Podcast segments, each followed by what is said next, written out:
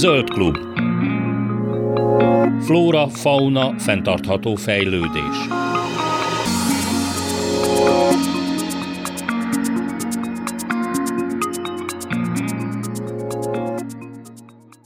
Jó napot kívánok, Laj Viktoriát hallják. A másfélfok.hu nevű oldalon jelent meg egy érdekes elemzés arról, hogy a klímaváltozás Magyarországon is extrém szélsebességű viharokat hozhat. Miközben, ahogy írják, a globális felmelegedés miatt az átlagos szélsebesség csökkenése a Föld mindkét féltekén megfigyelhető, ezzel párhuzamosan nő a szélsőséges szeles események valószínűsége. Hát erről beszélgetek ennek az elemzésnek a szerzőjével, Péliné dr. Némát Csillával, a Magyar Honvédség Geoinformációs Szolgálat meteorológiai támogató osztályának meteorológus főtisztjével, osztályvezető helyettesével. Jó napot kívánok! Jó napot kívánok! Hát, mint hogyha rendelésre készült volna mai időjárás is, ezt most szerdán vesszük fel a hallgatóknak, mondom, de hát a szél az már elkezdett erősödni. Az az élményem van, hogy már egy jó pár hete a szél folyamatosan velünk van, és már nem tudom visszaidézni, hogy volt-e olyan esemény, vagy nap, amikor nem. Erre is szeretnék majd egyébként kitérni, a szeles napok azoknak a változása az megfigyelhető, de akkor maradjunk ennél az alap problémánál, hogy azt mondják, hogy az átlagos szélsebesség csökken, csökkenő tendenciát mutat a Földön, ami pedig a globális felmelegedéssel áll összefüggésben. Ennek milyen okai vannak? Hát ugye azt kell tudni, hogy a, a globális felmelegedésnek az egyik következménye a klímaváltozás, és a klímaváltozásnak többféle figyelését tudjuk tapasztalni, tehát többféle módon tudjuk mérni, illetve észlelni azt, hogy változik a klímánk. Hogyha a szélre koncentrálunk, akkor az elmúlt évszázad mérései alapján azt tudjuk mondani, hogy a közepes földrajzi szélességeken ezek a hosszú távú trendek, tehát hogy a, a változás iránya, amit ki tudunk mutatni a mérési adatok hosszú távú vizsgálatából, ezek azt mutatják, hogy az átlagos szélsebesség az csökken a közepes földrajzi szélességeken és mindkét féltekén. Hogyha ezt Magyarországra nézzük meg, ezeket a hosszú adatsorból származó vizsgálatokat, akkor a itt kapott eredmények egyértelműen beleleszkednek a globális változásokba, tehát a magyar adatokból meghatározható változások is csökkenést mutatnak.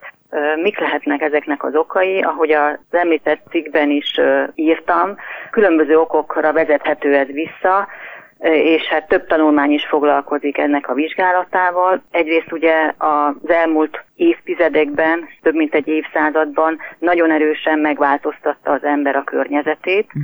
tehát ez nyilvánvalóan az a levegő áramlási viszonyaira is hatással van. Ezen kívül ugye, mivel melegszik a klímánk, ez is megváltoztathatja, illetve mérhetően hat is rá, hogy a légköri áramlások hogy alakulnak.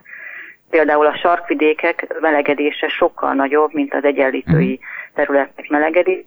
Ezáltal a két területnek a hőmérséklet különbsége becsökkent, ami befolyásolja azt, hogy az itt jellemző áramlási viszonyok, amik arra irányulnak ugye, hogy az energia különbségek kiegyenlítődjenek, mhm. ezeknek az áramlási viszonyoknak a, az intenzitása is lecsökkenhet. Mm. Tehát összességében sok-sok megfigyelés alapján tettem ezeket a megállapításokat, illetve hát rengeteg tanulmányt is át olvastam, uh-huh. és összefoglaltam a cikkben. Ezt még meg is fogjuk egyébként osztani, de hogy mennyivel csökkent igazából a szélsebesség átlagosan, azt, azt ki tudták deríteni? Hát ez ugye különböző tanulmányokban különböző mértékű, itt ugye függ attól is, hogy milyen hosszúságú időszakot vizsgáltak az illetők, nem mindegy, hogy 100 évet nézünk, vagy 30 évet, uh-huh. de mondjuk, hogyha Magyarországra koncentrálunk, hogy ezt a közepes szélességekre, Kárpát-medencé területére, akkor ez olyan néhány százalék. Tehát nagyon nagyon kis mértékű igazából ez a csökkenés, amit meg tudtunk határozni. És ennek igazából már látszódnak a, a következményei, vagy hogy a szélerősség bármi nemi változásának még nem csapált extremitásba, de mégis változik, annak van valamilyen hát kézzelfogható hatása? Igen, tehát azt kell tudni, hogy eddig ugye az átlagos szélsebesség változásáról beszéltünk, Igen. beszéltem az elmúlt percekben, az, hogy a, a szélsőségek hogyan változnak, az ugye nem feltétlenül következik, illetve nem nincs lineáris kapcsolatban a kettő egymással. Uh-huh. Tehát, hogy attól függetlenül, hogy csökkenést tapasztalunk ugyan kismértékűt az átlagos szélsebességben, azt figyeltük meg a mérési adatok alapján, hogy a szélsőséges értékek eltávolodtak egymástól uh-huh. egy kisé. Tehát itt is néhány százalékra gondoljunk, ami ugye azt jelenti, hogy kisé cél szempontjából szélsőségesebbé válik a klímánk. A minimumok csökkentek, a maximumok pedig növekedtek, egyszerűen megfogalmazva. Ezt a különböző statisztikai mérőszámokkal ki lehet mutatni. Igen, és hát pedig azért így is már elég jelentős viharkárokat tapasztalhattunk, de akkor gondolom ezeknek a, tehát az értékeknek csak az eltródására, vagy ezeknek a gyakoriságára is hatással vannak a változások. Tehát többször kell attól tartanunk, hogy extrém viharok érnek el bennünket. Hát bizonyos vizsgálatok azt mondják, hogy ezek gyakorik is lehetnek. A mi vizsgálataink ugyanez erre nem terjedtek ki, Azban azt is el kell mondani, hogy ugye a, a viharok száma gyakorisága, illetve a viharkárok, azok is egy összetett kapcsolatban állnak egymással, mhm. hiszen azt is tudni kell, hogy azzal, hogy értékesebb és drágább infrastruktúrát használunk, illetve egyre nagyobb százalékban élünk városokban, mhm. ezáltal sérülékenyebbé is váltunk ezekre a viharokra. Tehát, tehát még hogyha nem is nő a gyakorisága a viharoknak, akkor is érezhetjük úgy, szubjektív módon, hogy nagyobb károkat okoz, illetve hát anyagiakban is kimutatható ez. Ugye nem mindegy, hogy mondjuk kialakul egy tornádó, vagy, vagy egy nagy szélsebességű zivatarlánc vonul át az országon, nem mindegy, hogy lakatlan területen süvít végig, és uh-huh. mondjuk csak felborzolja a füvet, vagy esetleg ki is dönt néhány fát, de nem sérül meg senki, nem töri össze senkinek az autóját, vagy pedig Budapest központjában vonul végig, és pusztítást okoz, ami természetesen mindenkire hat, kit érzékenyen érint, akár még halálesetet is okozhat. Tehát uh-huh. szerintem itt a, az érzékenységünk is növekedett ezekre a viharokra. Uh-huh. Arról van szó, hogy esetleg gyakoribbá válhatnak, mondom ezt nem minden tanulmányból látszik. Attól függ, hogy a vizsgálat milyen időszakot néz, hogy milyen módszerrel vizsgál, tehát ez nem egyértelmű még, azt kell, hogy mondjam. Itt az elején mondtam, hogy gyakran érzem úgy, hogy most már ez a szél soha nem fog elállni, és hát elvileg itt Magyarországon az országos átlagban évente 122 szeles nappal lehet számolni, és ezek közül 30 nap a viharos, amikor is a szellőkések a 15 méter per szekundumnál nagyobbakat mutatnak, hogy ez felborulhat? Hát ahogy mondtam, itt, itt nagyon lassú változásokról van, de szó kismértékű változásokról, tehát hirtelen felborulásról azért, azért én nem beszélnék, tehát arra, arra nem kell számítani, hogy jövőre már mondjuk kétszer ennyi lesz. ez, ez, ez irreális. Illetve hát azt kell még tudni, hogy ugye említette, hogy most úgy érzi, hogy nem áll el a szél, tehát éghajlati szempontból ugye a szélnek van egy éves menete, és a legnagyobb átlagos szélsebesség az ugye tavasz tapasztalható, tehát Igen. most igazából benne vagyunk abba az időszakba, amikor egyébként normális, hogy fúj a szél.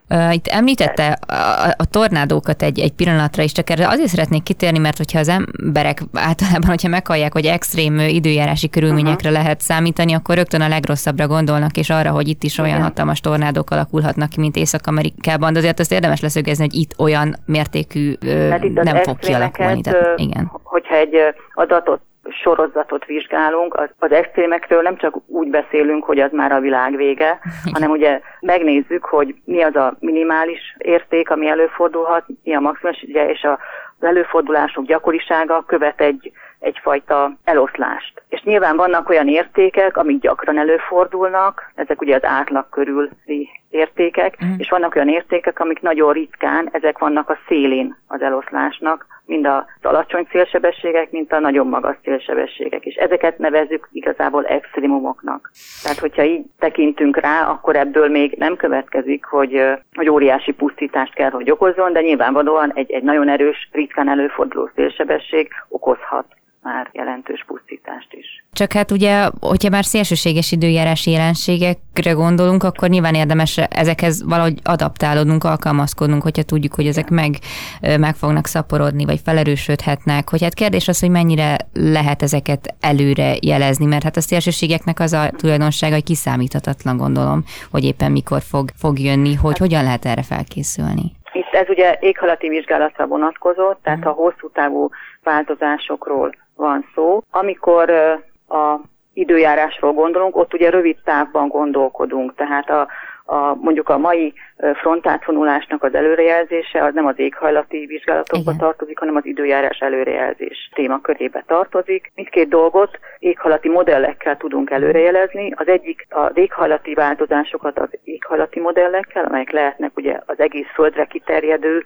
érvényességűek, amiket globális modelleknek nevezünk, illetve lehetnek kisebb területre vonatkozó regionális éghajlati modellek. Ugyanez megvan az időjárás előrejelzése érdekében történő modellezés esetében is, tehát ott is vannak globális időjárás előrejelző modellek és regionális időrejelző modellek, tehát kisebb térségre, mint a Kárpát-medence vagy Magyarország, regionális ég, ö, időjárás előrejelző modelleket futtatnak, és ezek segítségével tudják kiszámítani, hogy a következő néhány napban milyen időjárásra számíthatunk. Ebből tudják megmondani, hogy mondjuk például holnap egy hidegfront várható, amely ilyen meg ilyen jelenségekkel jár együtt. De ez mondjuk az elkövetkezendő évtizedekre vetítve, vetítve mennyire jósolható meg pontosan? Tehát egy ilyen éghajlati modell. Tehát éghajlati időskálán? Igen, mennyire igen. tudjuk megmondani?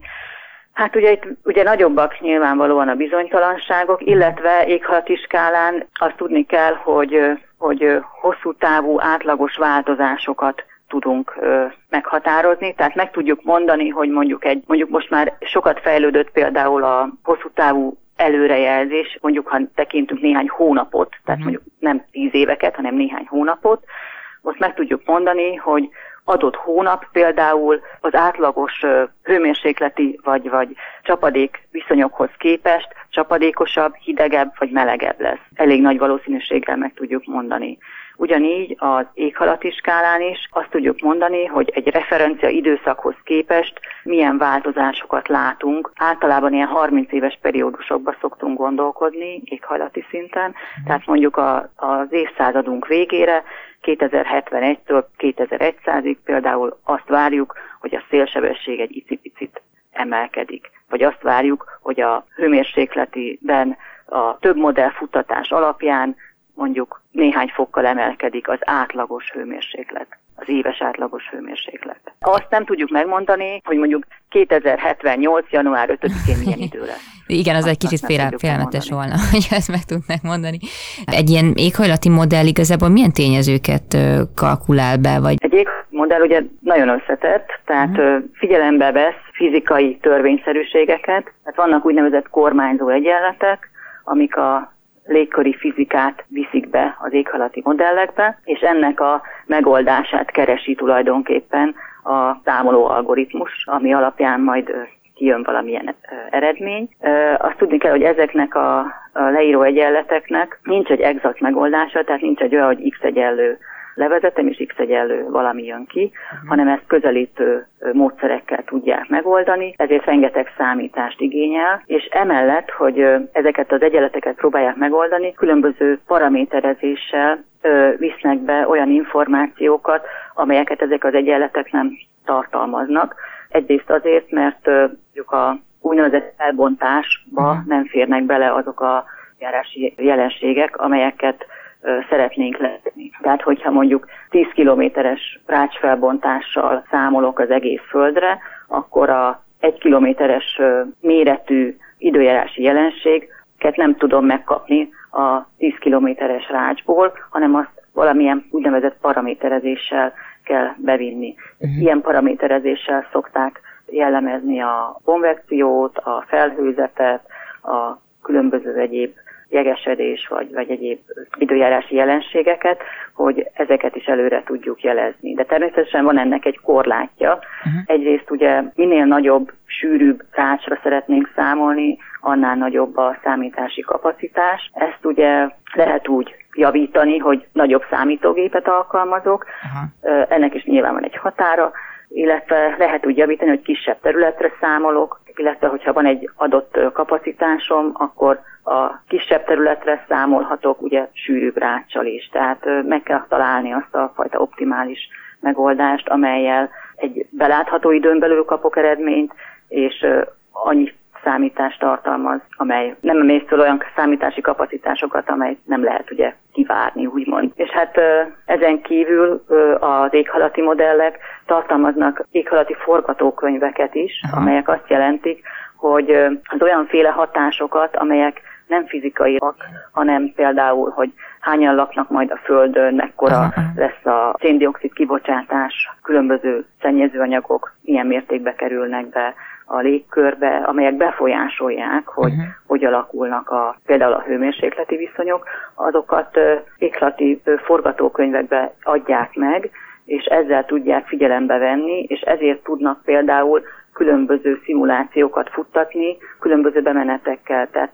például azt tudjuk mondani, hogy tudunk futtatni szimulációt például arra, hogyha nem változtatunk semmin, tartjuk ezt a széndiokszid szint növekedést ennek a mértékig, és azt mondjuk, hogy akkor ha így növekszik a széndiokszid 2100-ra ennyi lesz, akkor ennek a paramétereivel futtatjuk a modellt, és akkor ebből számoljuk ki, ebből tudjuk, hogy akkor ha nem változtatunk semmin, 2100-ra ennyit fog nőni az átlagos hőmérséklet, uh-huh. globális hőmérséklet. Viszont, hogyha megfelelő csökkentéseket, mérsékléseket tudunk bevinni a széndiokszid kibocsátásba, akkor is le tudjuk futtatni ezt a modellt, uh-huh. de akkor persze a csökkentett mértékkel vesztük figyelembe, és akkor megkapjuk, hogy ha ennyit csökkentünk, akkor ez ilyen mértékben javíthat uh-huh. a legrosszabb verzióhoz képest. Hogyha már egyébként szóba kerültek a, az emberi hatások, akkor azt ön is leírta itt a, a cikkben, hogy a, ugye a Kárpát-medencében a nap, napokig tartósan fennálló gyenge légmozgás elősegíti a közlekedésből, ipari tevékenységből, fűtésből származó Igen. légszennyező anyagok felhalmozódását.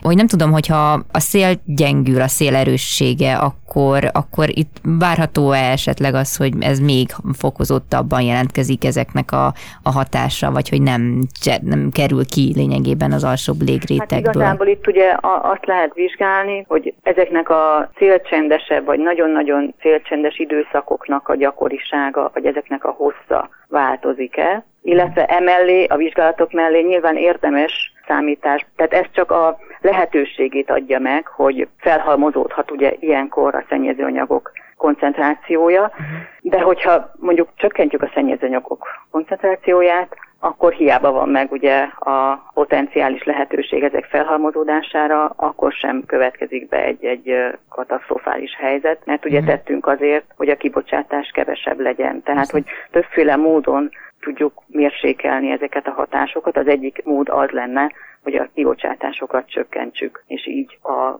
úgymond nem megállítható fizikai folyamatokat, hatását tudjuk mérsékelni. Hát nagyon szépen köszönöm Périni dr. Német Csillának, a Magyar Honvédség Geoinformációs Szolgálat meteorológiai támogató osztályának meteorológus főtisztje osztályvezető helyettesének. Köszönöm szépen.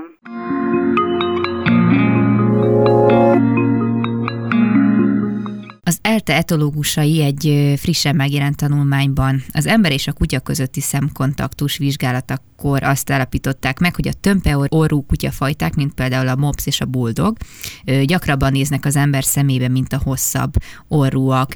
Hát a kutatásnak a vezetőjével, Bognár Zsófiával beszélgetek erről a, a dologról, ami nagyon érdekes, és hát kutyatartóként azért nyilván én is rögtön felkaptam a fejemet, hogy de hát az enyém hosszú orrú, és mégis nagyon szereti a szemkontaktust, akkor hogy is van ez? Hát hogy van ez? Mi múlik az, hogy melyik kutya mennyire hosszan néz az ember szemébe, vagy egy egyáltalán mennyire látja ő ezt, vagy érzékeli, hogy én most az ő szemében nézek, és ez jelent valamit. Egyrészt vannak egyedi varianciák is ebben, másrészt nem a fejforma az egyetlen, ami számíthat, mi is azt találtuk, hogy ezen kívül kapcsolat van még azzal is, hogy az adott fajta vizuális kommunikációra lett szelektálva, tehát egy olyan kapcsolatra, egy olyan feladatra, ahol folyamatosan vizuális kapcsolatban kell együtt dolgoznia az emberrel, vagy sem, illetve a kutyák kora is kapcsolatban volt a hajlandóságukkal, és még az is, hogy mennyire játékosak.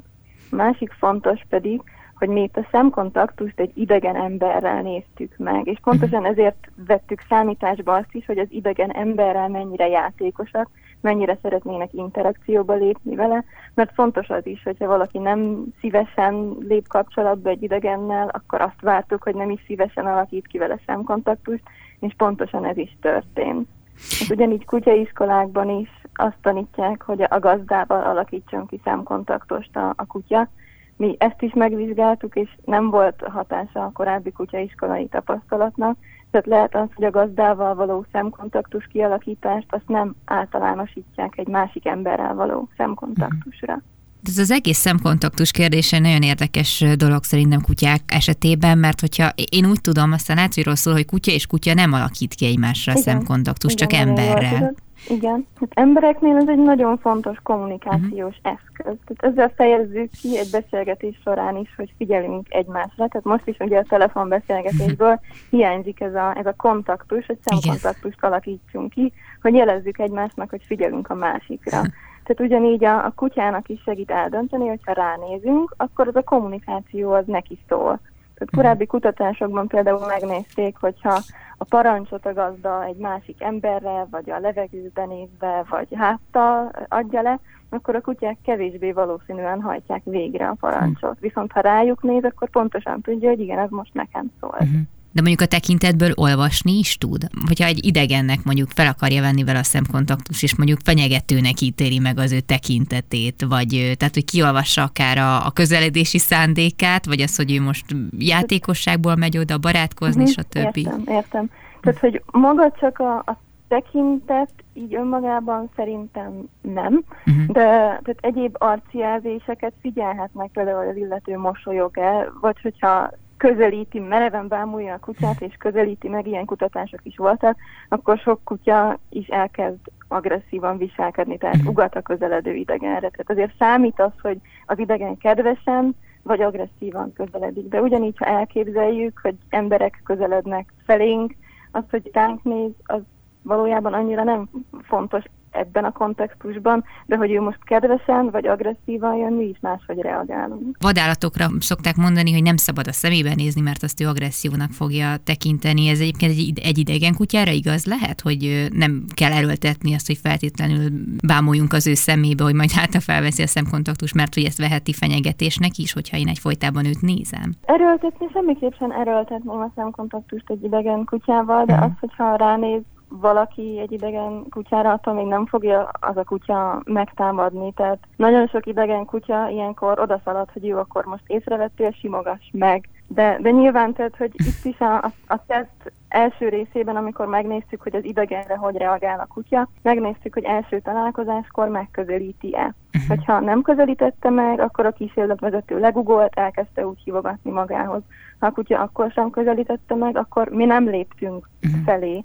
Tehát akkor, ha láttuk, hogy ő nem szeretne interakcióba lépni, akkor ezt nem erőltettük. A hírek után folytatjuk a beszélgetést Bognár Zsófiával, az ELTE etológia tanszék munkatársával. Folytatjuk a beszélgetést Bognár Zsófiával, az ELTE etológia tanszék munkatársával. Teljesen semleges szituációban mondjuk én olvasok, de azt veszem észre, hogy ül mellettem a kutyám, és folyamatosan engem néz, tehát szugerál, hogy vegyem fel vele a szemkontaktust, akkor nyilván ő tudja, hogy ezzel majd kommunikációba fog velem lépni, és akkor nyilván én valamit reagálok erre, mit tudom, én elkezdem simogatni, vagy adok neki kaját, vagy nem tudom, hogy éppen mit szeret lehetne, tehát ő is kezdeményezheti ezt, feltételezem. Igen, igen, és meg is tudják tanulni. Tehát, Aha. hogyha te mindig reagálsz arra, hogy ő odaült és elkezdett téged nézni, és valami mindig történt, akkor ő fel fogja ezt a, a viselkedést venni, Aha. és egyre gyakrabban fogja bemutatni, mert hogy ezzel eléri az ő célját. Uh-huh. Ugyanígy lehet nekem az előző kutyám például nagyon szeretett ugatni és úgy felhívni magára a figyelmet, tehát ő épp azt találta ki, hogy ha valami kell neki, akkor ő, ő ugatott. Nyilván mindig reagáltunk rá, tehát megerősítettük az ő viselkedését. Uh-huh. A mostani kutyán pedig ugyanezt csinálja, hogy ő, ő leül és néz. Egy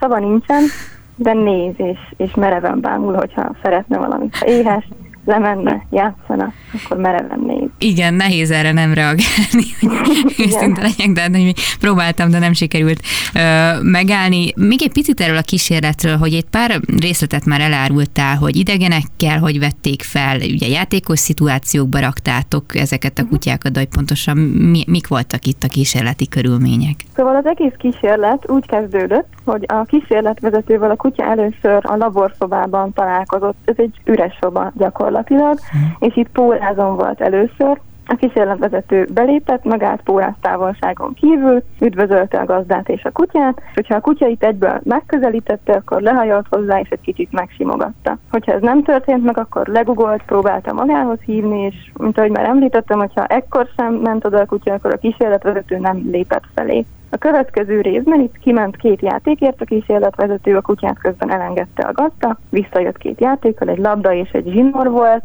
és megpróbált játszani a, a kutyával. És itt is, hogyha nem szeretett volna a kutya játszani, nem erőltette a kísérletvezető, csak kicsit pattogtatta a labdát, vagy próbálta húzkodni a zsinort, hogy hát ha kedve lesz a kutyának játszani. Tehát mhm. ezzel felmértük, hogy mennyire szívesen lép egyáltalán interakcióba egy idegennel. Mert egy későbbi tesztben, a szemkontaktus tesztben, a gazda egy széken ült, és megkértük, hogy maradjon szótlan és mozdulatlan a teszt alatt, kísérletvezető pedig a labor közepére állt, magához hívta a kutyát, dobott egy falat virslit a földre, és innentől kezdve ő szintén szótlanul és mozdulatlanul várta, hogy a kutya szemkontaktust alakítson ki vele. Hogyha ez megtörtént, akkor újra virslit dobott, és utána újra várt. És akkor az eredmények szerint ugye, ugye egyik volt a fejfajta, tehát mondjuk a mops, bulldog velük könnyebben lehet, és akikkel, akik nagyon nehezen reagálnak, vagy nem annyira fontos ez számukra, azok melyik fajták lettek végül?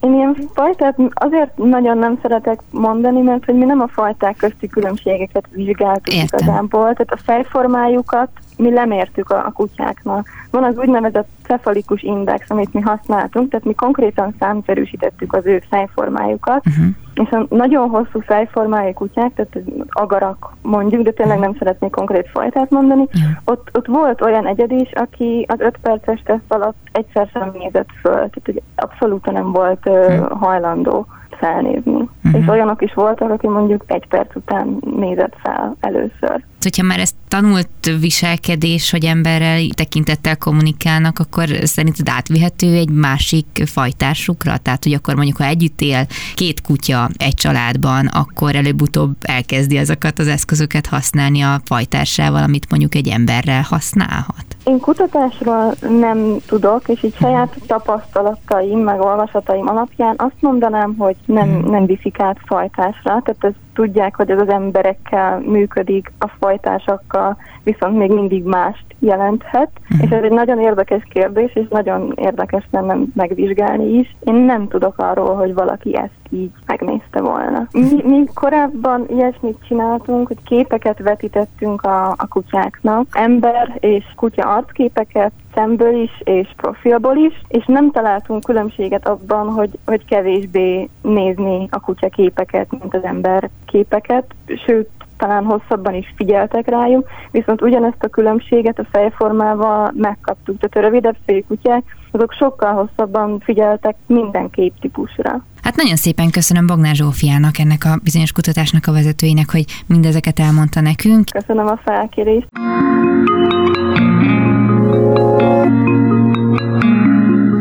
A jogifórum.hu-n jelent meg nemrégiben egy tanulmány, dr. Kajó Cecília tollából, a Bojtár Telefonos Állatvédelmi Jogsegélyszolgálat titkára, ő van velem egyébként a vonalban is. Jó napot kívánok, szervusz, ezt a hallgatóknak mondom, hogy mi tegeződtünk. Köszönöm szépen, hogy itt vagy.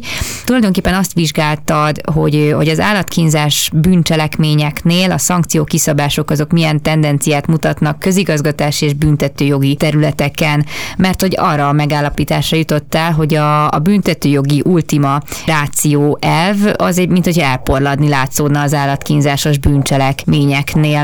De hogy pontosan miről van szó, hát arról beszélgetünk most, illetve még mielőtt ebbe belemegyünk, az alapfogalmakat hagy kérjelek meg arra, hogy tisztázzuk egy kicsit, hogy egyáltalán mit jelent a büntetőjogban az ultima ráció. Ez egy nagyon érdekes jogi fogalom. Igazából mindenki azt hiszi, mivel ez egy latin kifejezés, ez valami régi ilyen ősi római jogi alapokon levő bármi.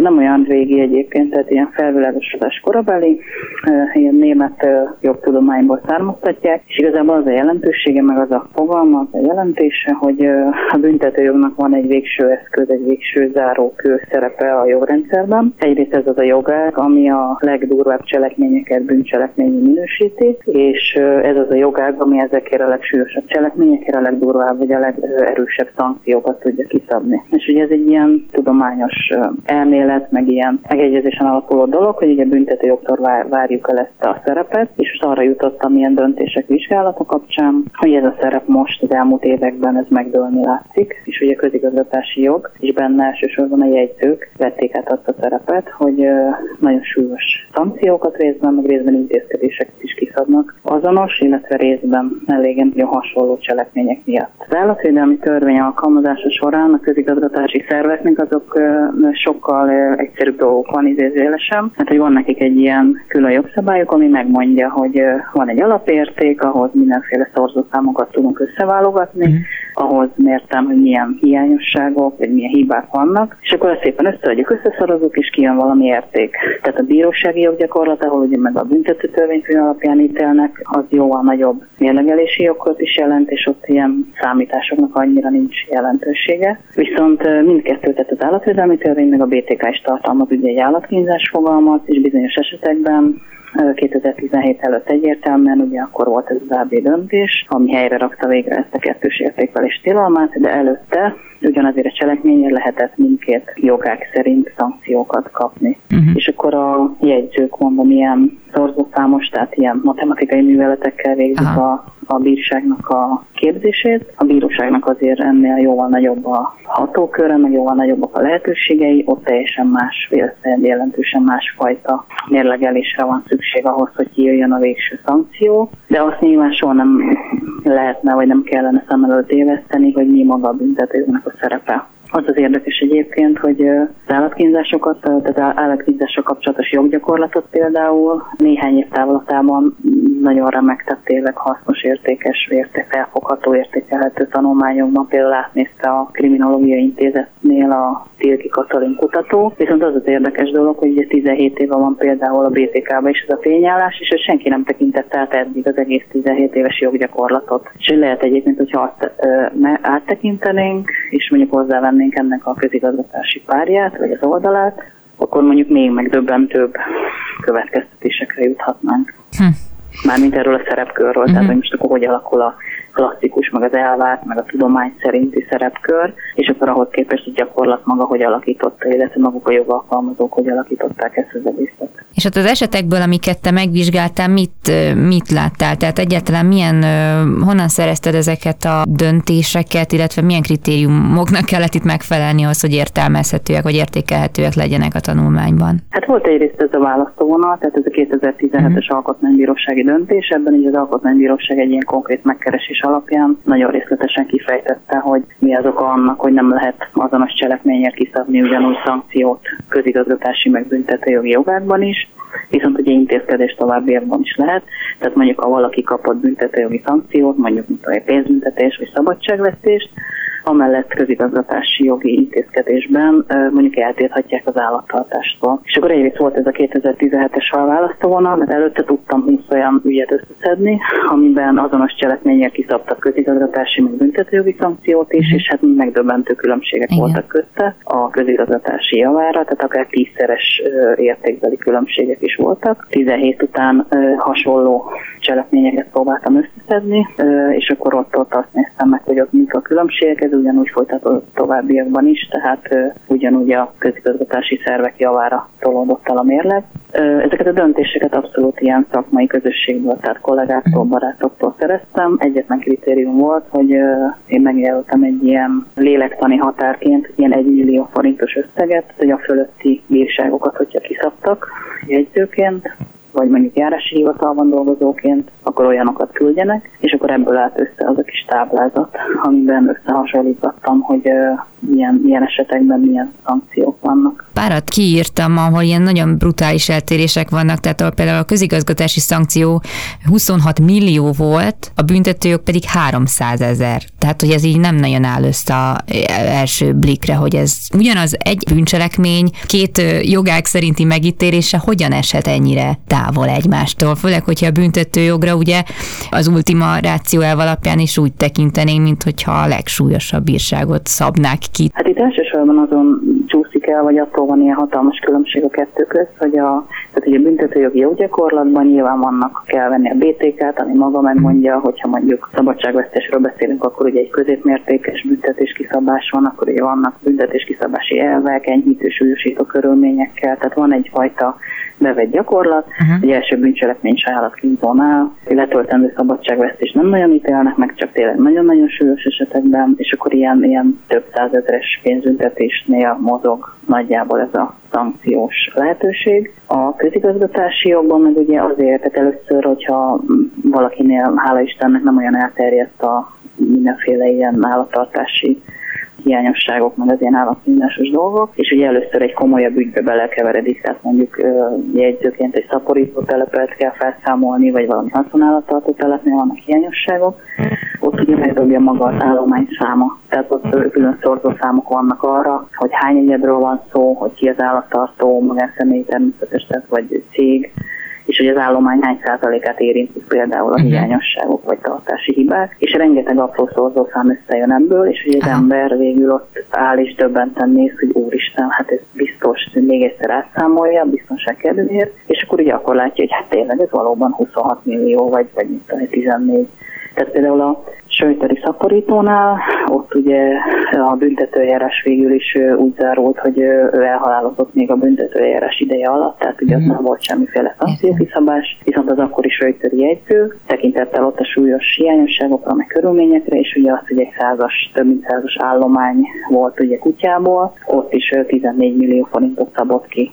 Tehát az biztos, hogy a hogyha véget ért volna a büntetőjárás, és a végén tartunk már a szankcióknál, uh-huh ott biztos egyébként, hogy első bűncselekményesnél nyilván végigvéve megnyitő súlyosít a körülményeket, meggyőződésem, hogy ott is pár százezeres pénzbírság lett volna a vége pénzbüntetés, ez fontosan.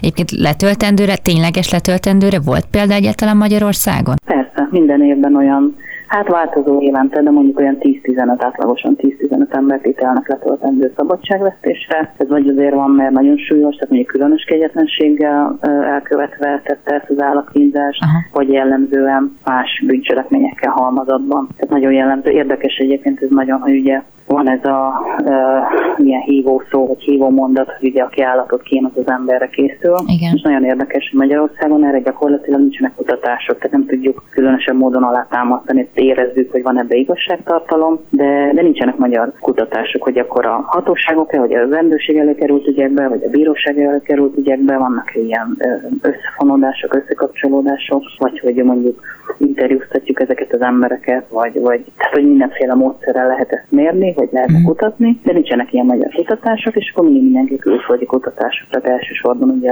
az amerikai mérésekre támaszkodik. Na és akkor ugye itt kapcsolódik ez mondjuk a kiszabott letöltendő szabadságvesztésekhez, hogy a halmazatban mondjuk rengetegszer kapcsolódik állatkínzás orvadászattal, vagy mondjuk lőfegyverek engedély nélkül tartásával, és akkor ott már kiszabnak egy letöltendőt. Érdekes, hogy szinte alig van hatóságok rendőrség előkerülő állatkínzásos ügyeknek kapcsolódása mondjuk ilyen emberellenes cselekményekkel, tehát akár emberöléssel, akár tudom, egy testi sértés, vagy mm. családon belüli bántalmazás. Mm. És akkor ugye ezek a, a rendőrség meg a hatóságok előkerülő ügyek, tehát mondhatjuk azt, hogy hát nyilván ez is olyan tipikus ügy, ami az állatkínzásról beszélek, tehát Igen. tipikus ügy, ami ugye hatalmas a látencia, tehát Igen. a hatóság rendőrség elé nem kerülő ügyek, amit soha nem jelenti fel senki bármilyen ok miatt, hogy nem kerül a hatóság látókörébe, és akkor erre is lehetnének ilyen érdekes mérések, meg kutatások például, hogy akkor ott mondjuk ilyen, ilyen bántalmazott emberekkel foglalkozó szervezetek, vagy, vagy ilyen családon belüli erőszakkal, vagy bármivel foglalkozó ilyen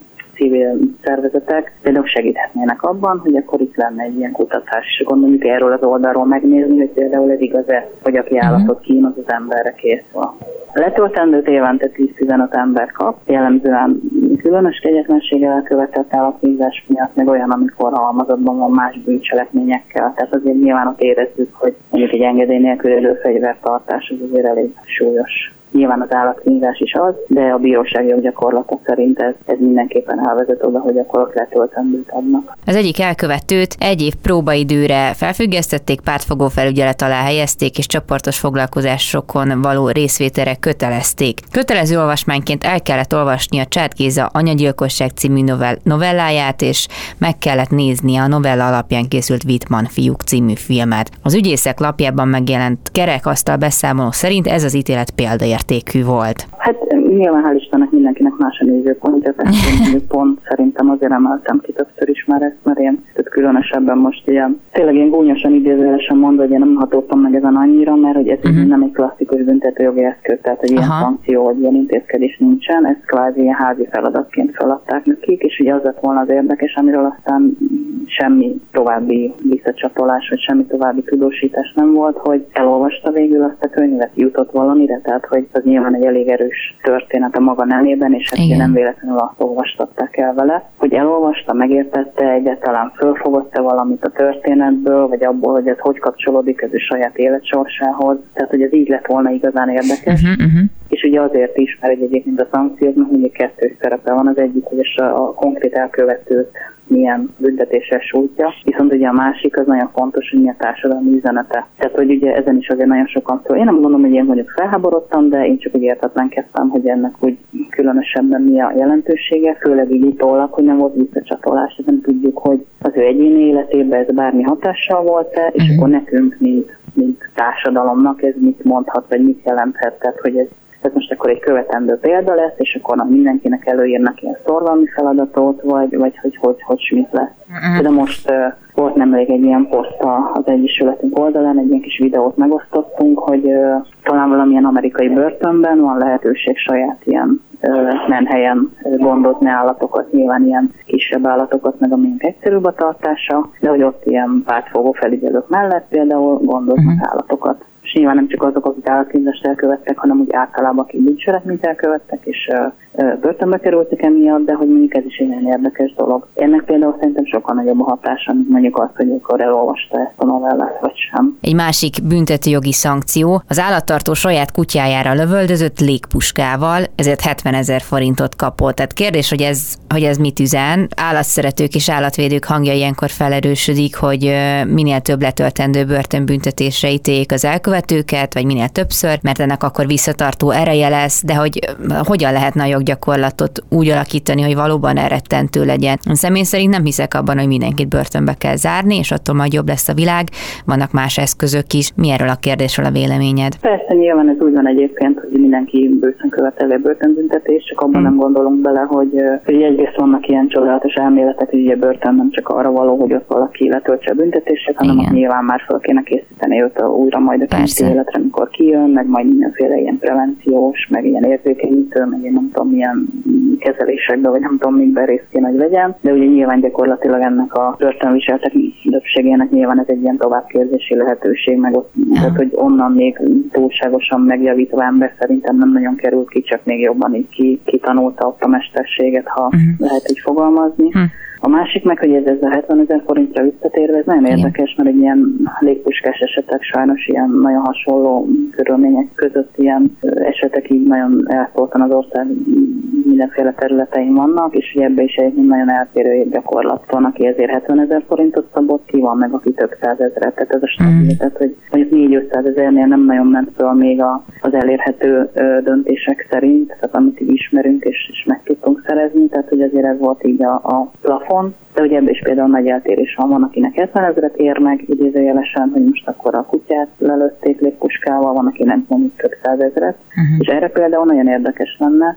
Nekem korábban abban a hatalmas szerencsében volt részem, ami részt vehettem egy a munkacsoport munkájában, a kúrián, egy birtokvédelmi joggyakorlatelemzéssel foglalkozott. És akkor ott bevették, vagy bekérték egy csomó ilyen ítéletet az ország összes területéről, mindenféle érdekes szempontok szerint vizsgálták, és akkor a végén kijött egy jelentés. És az, amit mire már utaltam az előbb, hogy néhány éves távolatban voltak már ilyen aktakutatások, és ott is nagyon érdekes, tényleg, tehát laikusok számára is érdekes és érthető dolgok jöttek ki Ezek a cikkek egyébként elérhetőek az interneten is. Ez a, mondtam már, utaltam rá, ez a Tilti Katalin kutató asszonynak a az írásai tényleg nagyon érdekesek, akinek ez a terület úgy érdeklődési körében van, de hogy nagyon jó lenne például, hogyha a kúria létrehozna egy ilyen joggyakorlatelemző csoportot, uh-huh. és akkor az elmúlt 17 évet úgy, ahogy van, áttekinteni. És akkor nyilván egy fejlődési ívtől kezdve mindenféle dolgot lehetne látni, ezt is többek közt, hogy egységes a joggyakorlat, nyilván nem, tehát ezt,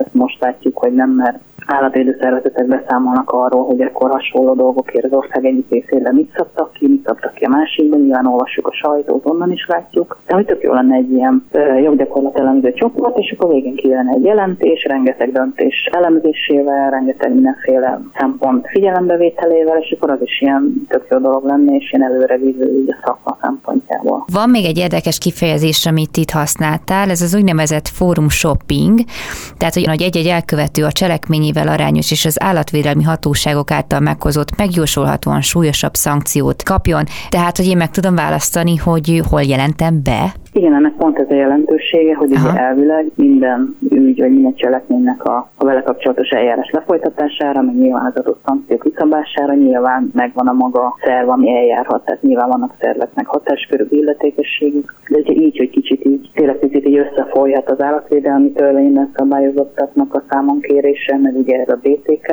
és ugye mondjuk egy is kiszabhat intézkedést. Tehát most például ha jól emlékszem, akkor nagyon ilyen, ilyen pozitív visszajelzések voltak, rengeteg például Balaton környéki jegyző munkájával kapcsolatban, hogy ott bizony kutya kiszökik az utcára, szépen fogják, szorozgatják azt az alapértéket, és teljesen jogszabály szerint kiszabnak magas értéknek tűnő pénzbírságot. És akkor ugye itt megyünk tovább, hogy még mit lehet számon kérni az állatvédelmi törvény szerint, és akkor az állatvédő szervezetek, akik például kapcsolatban állok, akkor így elkezdtek így ezen, ezt lamentálni, hogy most akkor indítson egy büntetőeljárást, és akkor ott megvárja, míg nem tudom hány év múlva kijön egy enyhe szankció, uh-huh vagy mondja azt, hogy akkor erre a tökös jegyzőre bízom, aki biztos, hogy kiszab ennyi ennyit.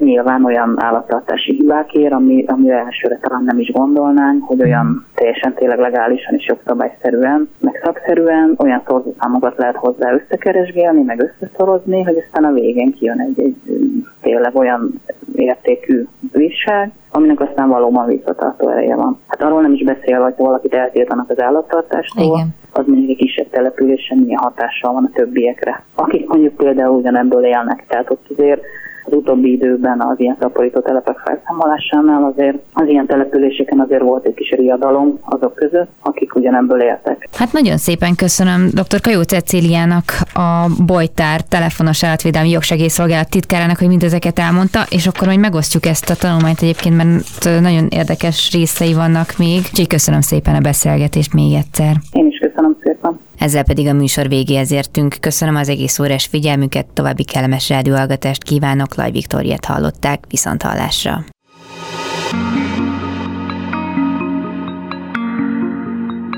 Flóra, fauna, fenntartható fejlődés. A Zöld Klub adását hallották.